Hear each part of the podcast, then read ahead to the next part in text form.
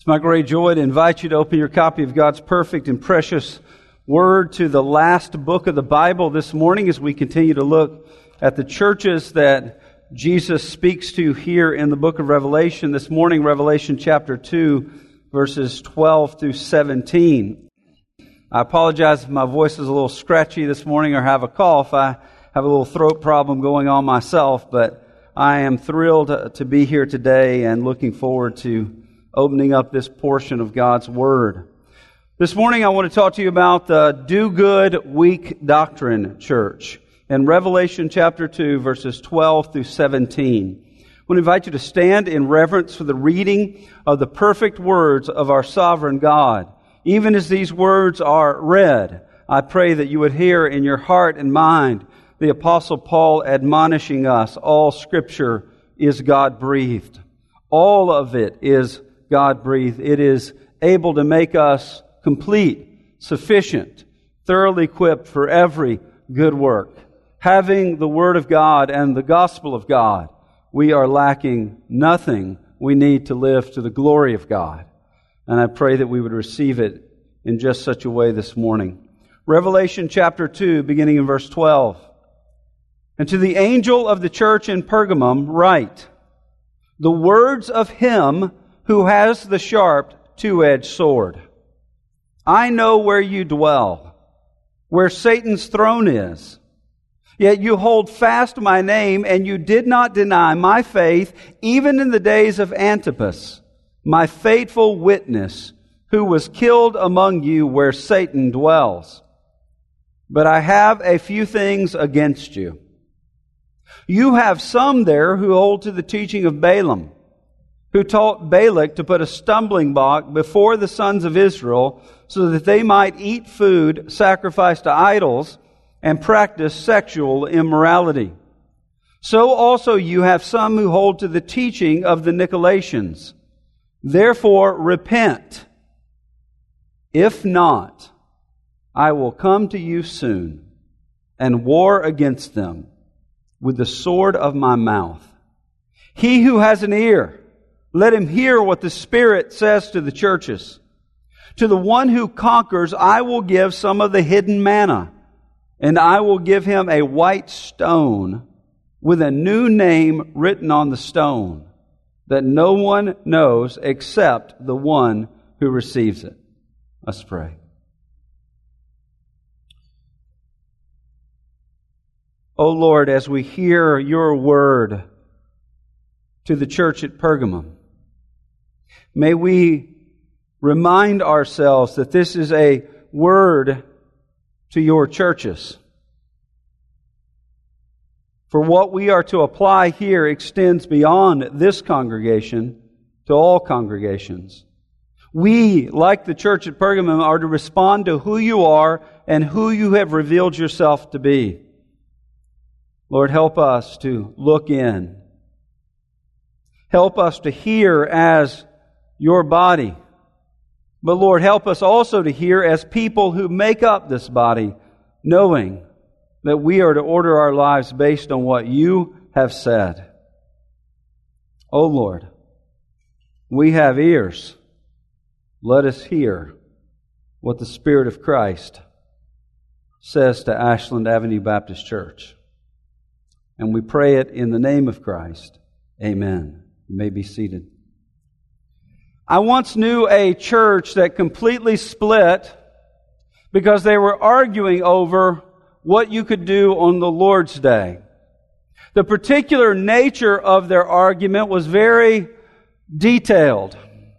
There was one group within the church who said that you could participate in recreation on the Lord's Day, on Sunday, but you could not have any formal rules of that recreation on the Lord's Day because doing so would be sort of like you do everything else every other day, and the rules would make it a form of work.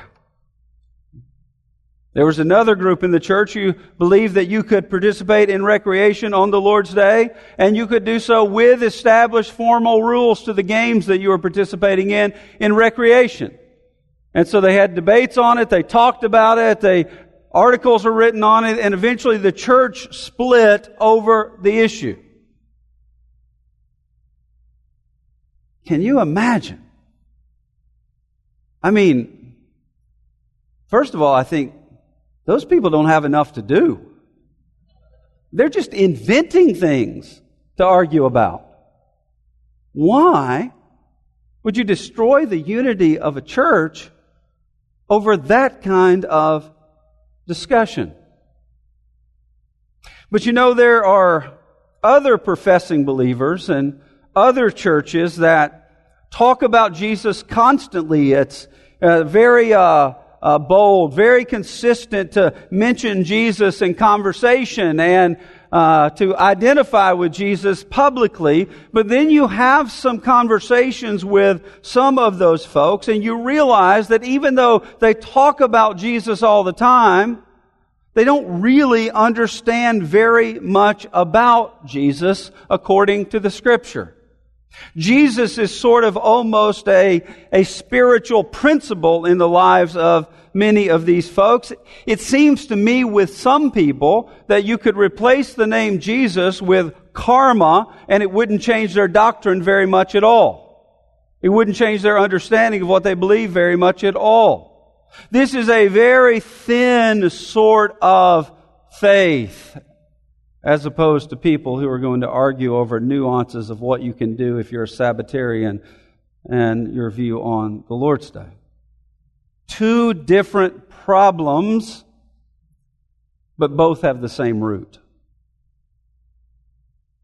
There's a tendency with some people to think you've got doctrine teaching the faith, meaning the, the teachings of the faith over here on one side of a tug of war rope, on the other side of the tug of war rope, you have zeal and passion and evangelism.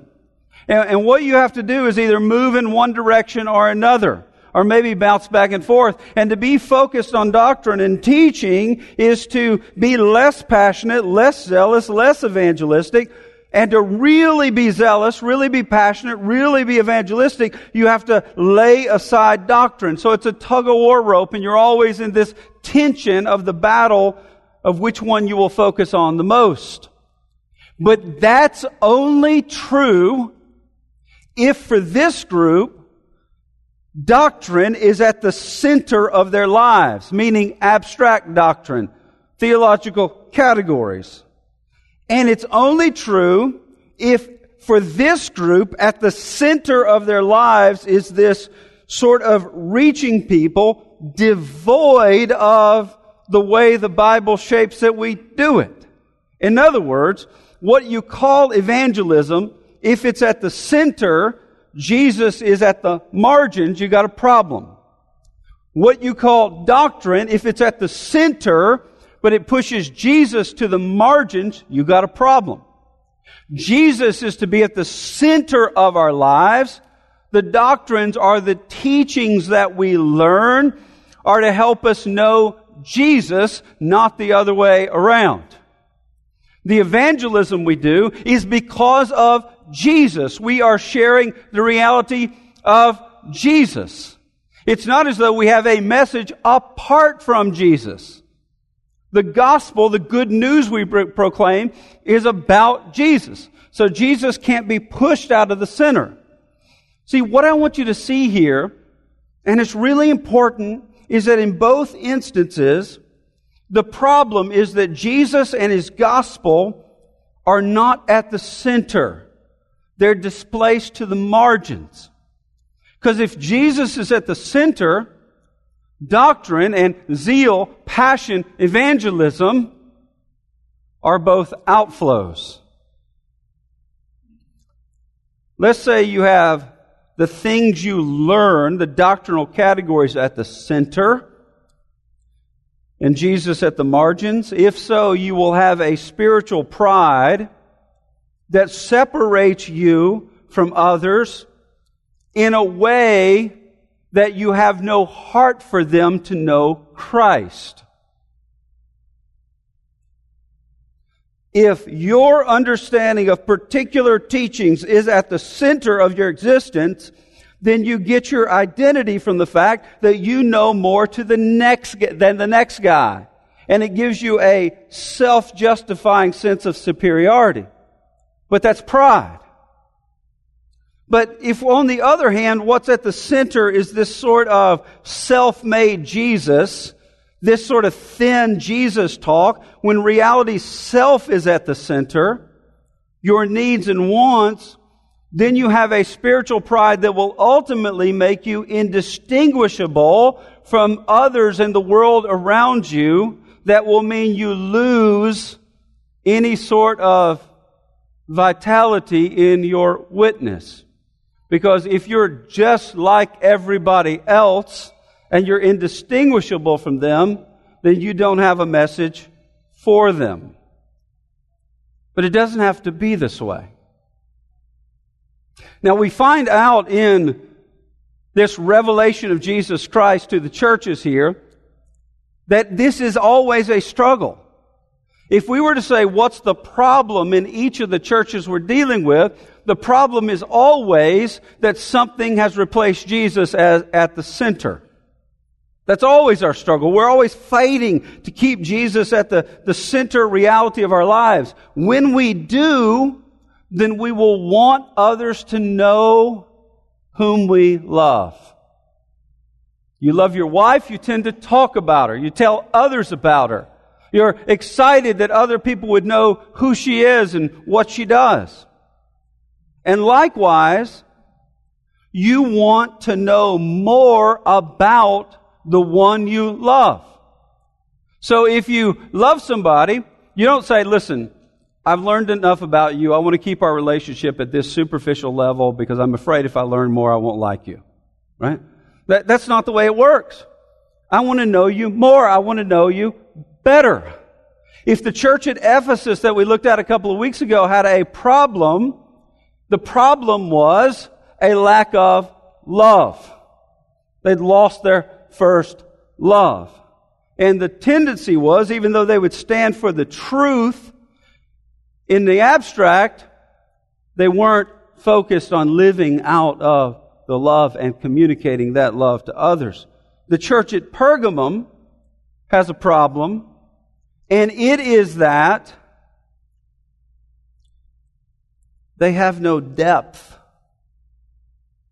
to what they believe. They aren't denying, neither group is. But both have pushed Jesus to the margins. Jesus comes to these churches through John and he tells each of the churches what they need to remember most from the vision of Christ that we read about in Revelation 1. All of these show us that Jesus is the Lord of the church. But the way he is to be embraced as Lord in a particular church reflects a need within that church. And so things from the vision keep showing back up. And there's this pattern. He tells them something about the Lord of the church. He tells them what's wrong in the church, what's right in the church. He counsels the church and then gives a promise to the church. And that's what we see here again to the church at Pergamum. But first of all, we see in verse 12, the Lord of the church, here's what it is to the church at Pergamum, is a warrior of truth. A warrior of truth. Look with me in verse 12. And to the angel of the church in Pergamum, write, the words of him who has the sharp, two-edged sword. Now, in the vision of Christ in Revelation 1, chapter 1, verse 16, there is this picture of Christ. Christ is the one who has the sharp, two-edged sword. It says, in his right hand he held seven stars. From his mouth came a sharp, two-edged sword. His, his words are like a sword. This is the one speaking here to the church at Pergamum. Now, let me remind you a little bit about the context of what's going on in Pergamum at this time. It's not as important as an economic center as Ephesus, the first church they talked to, or even Smyrna, the next one. Remember that John is on the Isle of Patmos imprisoned or a political exile because he would not say Caesar is Lord. He would only say Jesus is Lord. And these letters are going to the church at Ephesus here. Then we have a little bit northeast here. And now we have Pergamum here. They're going in a circle the way the mail carrier would go on the route. Pergamum was less important as an economic center, though it was a vital one, but it was most important as a religious center, a political center. We, we could think about this. This is like a, a city that has a state capital or a capital of a country. It is driven by those particular commitments. Now, Pergamum was the place that most embraced emperor worship. In fact, you could see it all around the city. There were all kinds of altars to all kinds of gods, but most significantly, there was an altar there built to Caesar Augustus.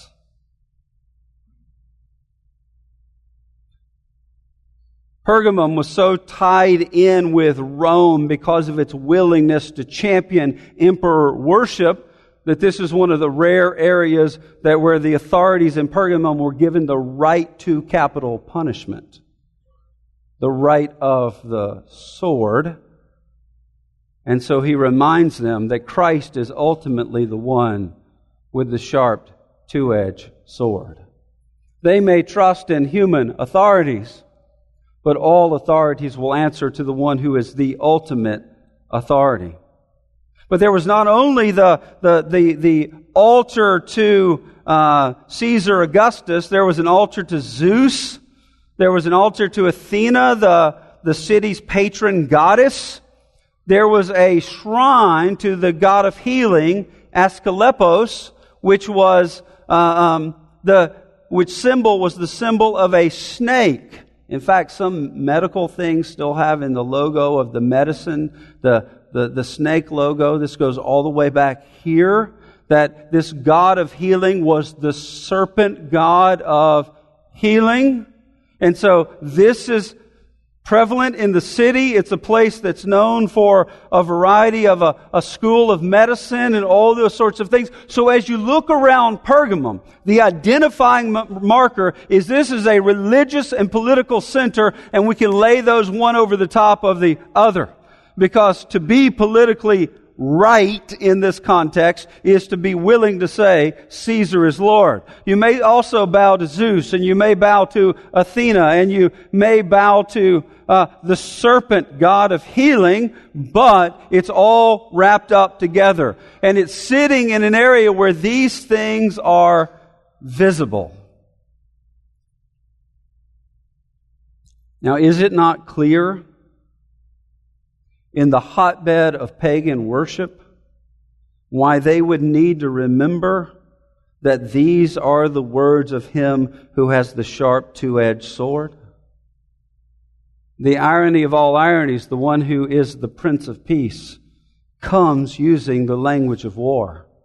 Because apart from the defeat of the enemy, there is no peace before you in Pergamum who profess the name of Jesus get too quick to embed yourself in the political cultural reality so you don't face difficulty or persecution, know that Pergamum may have been given by Rome the right to the sword, but all swords and all people will ultimately answer to this one, Jesus, who comes and his words have the authority of a sharp two-edged sword. They're able to split the hearts of men in two. They are able to expose whatever is there. It is a reminder here to the church at Pergamum, and boy, do we need to hear it as well. That Jesus is the one with the power to judge those who are on the outside of the church. But Jesus is also the one with the power to judge those who are on the inside of the church. And those on the inside of the church better never swear allegiance to political realities outside of the church as though they put their trust in them for their safety or their comfort or for their well-being. We always engage our culture in light of the fact that Jesus is Lord and nothing else is. And we engage our politics in light of the fact that Jesus is Lord and nothing else is. Our hope is nowhere but in Jesus. There is a power, a word that is greater, to whom all will answer. And Jesus is committed to his words of truth, and so are to be all those who call him Lord. Now, could there be a better vessel for recording this vision of Christ and this message to the church than John, who's probably in his mid 80s right now? He's on this rocky island. There he is, even though he has every reason to sit and sulk and I don't deserve this and why am I here? But we find him worshiping, it says, on the Lord's Day. This political prisoner, because of his commitment to Jesus, is the one who reminds the church at Pergamum about the reality of who Christ is and he is the power above all powers. And he is the one to whom John will answer. To the church at Pergamum will answer. And to those at Ashland Avenue Baptist Church will answer. It is only the one who himself is a warrior for truth whose evaluation ultimately matters. You see, we're always, we're all in the midst of wondering how everyone and everything's evaluating us. How do we stack up? But Christians, in some sense, are liberated from that because ultimately, there's only the evaluation of one that matters. The Lord of the church, the warrior for truth. We see this. He starts evaluating the church at Pergamum here. Look with me at verse 13. We see what is right in the church, and here's what's right. Withstanding attacks from the outside. Look with me at the first part of verse 13. I know where you dwell. What glorious, hopeful words for us. He knows. I know where you dwell, where Satan's throne is.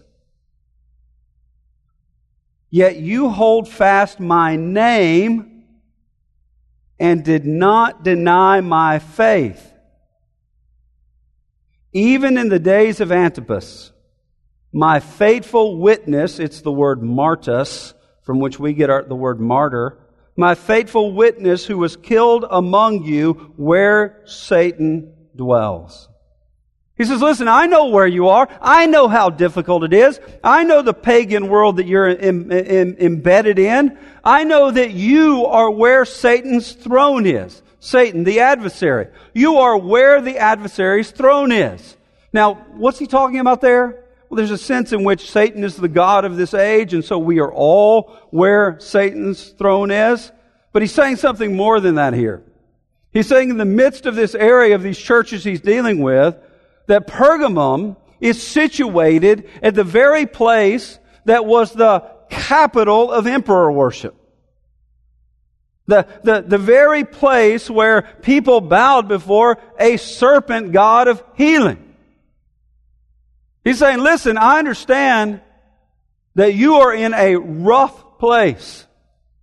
And if Satan is the God of this age, his throne in this age seems to be in Pergamum. You are the very heart of the Antichrist worship of those who are opposed to his purposes in the world. And all you have to do is glance around and see the symbols of the serpent. And the same is fairly true for us as well. It's not too hard to glance around and see that the system of the world around us is not bowing to Jesus as Lord. And we are constantly bombarded and reminded of the symbols of the enemy. But there's one thing I want you to see, and it's that this church had zeal. It had passion. It had boldness in a sense. And they had done good things as they have faced attacks from the outside of the church. He says, You did not deny my faith. Now, that probably is better translated. You did not deny faith in me. When he says my faith, he's not using faith in terms of a body of teachings, the faith or doctrines. He's using it in terms of your personal witness to me. When the pressure came from the outside, you didn't deny faith in me. And, and there was even one named Antipas, we're not sure who he is, who was my faithful witness even to death. He was told to deny the faith, and he did not. We didn't know he may have been a leader in the church, may have been an athlete. Uh, sports were a big deal then, and they were the, the games were often tied to various gods that you gave allegiance to. We don't know, but we know that he was willing to die rather than verbally deny Jesus. Now, one thing is very clear as we study this together, and it's something that we need to remind ourselves of and our culture needs to be reminded of, and that is Satan is a real personal being who hates God, who opposes Jesus, and who hates us. Spiritual warfare is not a video game, it's a reality for every believer. There is more going on than what we see. Far too often we profess our faith, but we live as though we're not in a spiritual battle. Satan is a real personal being, and he hates you. He wants you destroyed, and he wants your children destroyed. He wants you doomed and damned. Now you need to remember that because it shapes the way you live and what you value and how you order your time. We are all in the midst of this spiritual war. The church at Pergamum had outside pressure to deny faith, but they would not abandon their verbal witness to the outside pressures. And at least one of them had sealed his verbal testimony with his blood. And we can applaud that. We're supposed to cheer that. That's a great model for us, but not all is well. And that's what we see next. Verses 14 and 15. What is wrong in the church? It's weak on truth on the inside. Now, I want you to see this. There's a sense in which we can be zealous, we can be bold, we can we can identify with Jesus publicly, but underneath there's not really much substance to our faith. We don't even really know that well who he is or what he has said. So there are churches that are loud about Jesus. There are believers that are loud about Jesus. But personally and internally within the church, they are compromising because they are weak on truth. Look with me at verses 14 and 15. but, and this is the strong word of contrast here, but I have a few things against you. You see, there were not only those like Antipas, there were these. You have some there who hold the teaching of Balaam who taught Balak to put a stumbling block before the sons of Israel so that they might eat food sacrificed to idols and practice sexual immorality. So also you have some who hold the teaching of the Nicolaitans, some who hold the teaching of Balaam.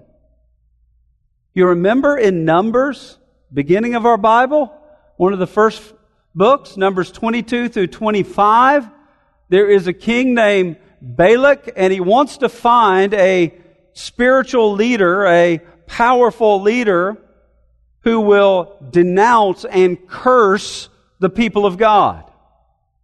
And so he summons Balaam. Balaam comes and Balaam doesn't care anything about the people of God, but also in his reverence for gods and particularly this God, he does not want to get on the wrong side of God. And so he re- keeps refusing to curse Balak, uh, to uh, curse Israel, the people of God. But he desperately wants Balak's money because Balak is offering him a huge amount of money to curse the people of God. And so Balaam is not an honorable fellow. Balaam is trying to figure out how he can stay on the right side of this God and still bilk the money out of Balak. Get the picture? He wants to play both sides of the fence. He wants to serve two masters, we could say. He wants it both ways. He wants to attempt to serve God at least in the broadest sense, and money. He's willing to spiritually compromise for wealth, for safety. How can I figure this out? How can I have God and get this money too? Now, when I say have God, I don't mean faith in God. How can I appease this God? He tells these in the church at Pergamum, that's what you are like. You are full of compromise with the world around you. You're trying to figure out how you can live just like everyone else.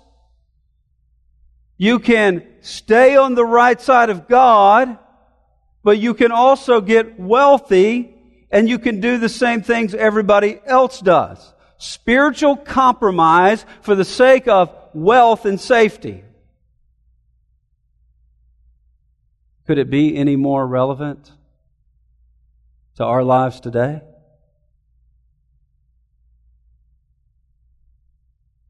Some of us don't deny Christ, but we displace him. We say, Oh, I would really be happy and fulfilled if I just had a little more money. You can't have money and Jesus at the, as the center. You can't serve two masters.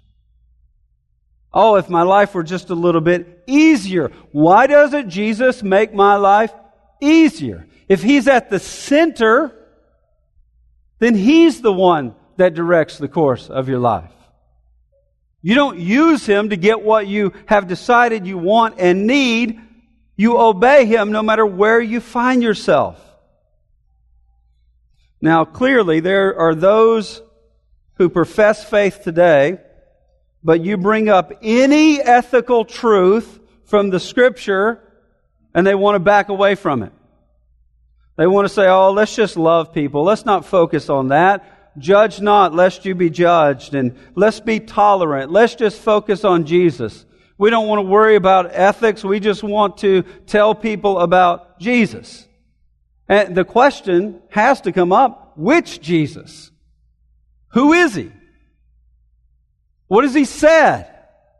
What has he said about what it means to follow him? If he's a king, what is the way of his kingdom? Which Jesus? You cannot have an undefined Jesus who's still Lord and Savior. Doesn't work that way. Jesus has plenty of things to say about ethics. Not as a way to be saved. It's always about the gospel. We are all unethical. We're all sinners. We all need grace. We are as far from heaven as anybody else we've ever met. To violate the law at one point is to be guilty of the whole thing in the sight of God. But those who call him Lord do not walk in the same way. They walk differently. He turns the wisdom of the world upside down. And so let's take, for instance, the gender chaos today. There are plenty of churches who are capitulating on that issue, are abandoning the biblical witness about marriage, left and right, and they're saying they're doing it in the name of what? Being loving. We're just going to focus on Jesus. We're not going to focus on that issue. But Jesus had plenty to say about that issue. You can't have it both ways. But let me say, it's not just those who are uh, uh, have affinity toward the cultural left that have this problem. There are plenty on the cultural right who have this problem as well. It's just we pick and choose our issues because it's the stuff, the sin that we don't want to face about ourselves or our own lives. Just like I've had those drifting leftward tell me, uh, we ought not focus on that. Let's just forget about marriage. Let's just reach people. The gospel will take care of it. Let's just love people, meet them where they are. There are those on the cultural right who I say racism is one of the wicked sins that is anti-gospel. And even though everyone wants to act like there's not a race problem today, it persists and the church must speak a strong word of rebuke against all forms of racism because racism is anti-Christ. And guess what I hear? I had a pastor, prominent pastor, pull me aside and say, listen, Quit talking about race all the time. I mean, people just don't want to hear about that. Right! That's why I'm talking about it. I told the same guy. I says, the person who wants same sex marriage tells me, just quit focusing on that. People don't want to hear about that. It may be a barrier. And you say, tell them anyway. And now you're telling me, now this is the one issue I don't want to hear about. It may be a barrier. Be quiet about it in the name of Jesus, by the grace of God, and because Jesus is Lord, this will not be a place where we will shut our mouths on any of these issues. And I could care less whether we offend the cultural left or the cultural right. The one I'm worried about is the warrior of truth, and his name is Jesus. A church that had not denied him outwardly, Pergamum, was permitting him to be denied inwardly. They were compromising their witness from the inside out. Notice it says here that they might eat food sacrificed to idols. Now, this implies in this context that they were doing it as an act of worship because food sacrificed to idols would be in all of these uh, altar areas and temple areas, and they were doing it as an act of worship. In other words, they were trying to fit in with the culture around them. And then he says, and practice sexual immorality. By the way, this is the word from we get where we get the word porn. All kinds of sexual immorality that was embedded in the culture. The Greeks and Romans said it's not that big a deal. Jesus says it is, and they are following in line with the culture around them rather than the word of Christ and too often we do the same today. Let me tell you the number one thing harming churches in America today is the persistent problem that a majority of people in those churches, particularly men, are involved in pornography and it is killing their soul and strengthening and weakening their witness for Jesus Christ. That's the way it works. The secret sin that we don't often talk about out in public. Well, I counsel enough people to know that it is a problem and it's huge.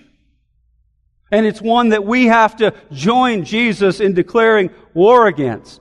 The answer is the gospel, but we must never wave a white flag on the issue or any other in which Jesus has clearly spoken. Now, staying on this path of compromise from the inside, now, talk about Jesus on the outside, don't have any real doctrinal convictions on the inside, eventually there won't be any more people like Antipas in that church. Because it'll just blur into the surrounding world. Well, look at Christ's counsel to the church. That's the next thing we see in verse 16. His counsel is turn from spiritual compromise to the Lord of truth. Verse 16. Therefore, repent. Nothing like being direct and to the point.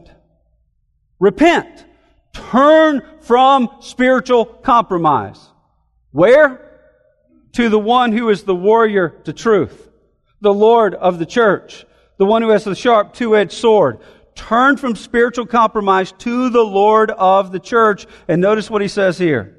If not, I will come to you soon. This is not talking about the second coming. It's talking about a warning of Jesus of temporal judgment on this church because of the compromise of truth on the inside and war against them with the sword of my mouth.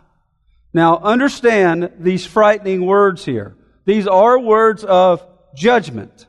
These are words that mean that one who embraces the words of Christ is strengthened, their hope is expanded, but one who in the name of Christ abandons the words of Christ is under the threat of judgment. War against them. Why? Because no matter their profession, they are showing themselves to be enemies of the truth. But for those who do turn from spiritual compromise to the Lord of truth, there's a promise. All of these churches, the messages to the churches ends with a promise to the church. And the promise to the church here is incredibly powerful. It's intimate union with Christ. Now understand there's the, the threat of judgment for those who will not repent and, and, and everything, but for those who do, for those who are in Christ, not just professors, but possessors of faith in Christ, who look to Him afresh and anew. What they are going to know about Christ is the intimacy of their union with Him. Verse 17. He who has an ear, let him hear what the Spirit says to the churches. That's the Spirit of Christ says to the churches. To the one who conquers, I will give some of the hidden manna, and I will give him a white stone with a new name written on the stone that no one knows except the one who receives it. Now, this is, we look at this and it seems kind of odd. Well, what is he talking about here? It's really pretty simple. That for the one who conquers, the one who's an overcomer by faith in Christ, not by your own works, but by faith in Christ, the one who looks to Christ, the one who embraces the Christ who was revealed in chapter 1, the one who continually repents of sin and looks fresh to Christ, he says, I will give some of the hidden manna.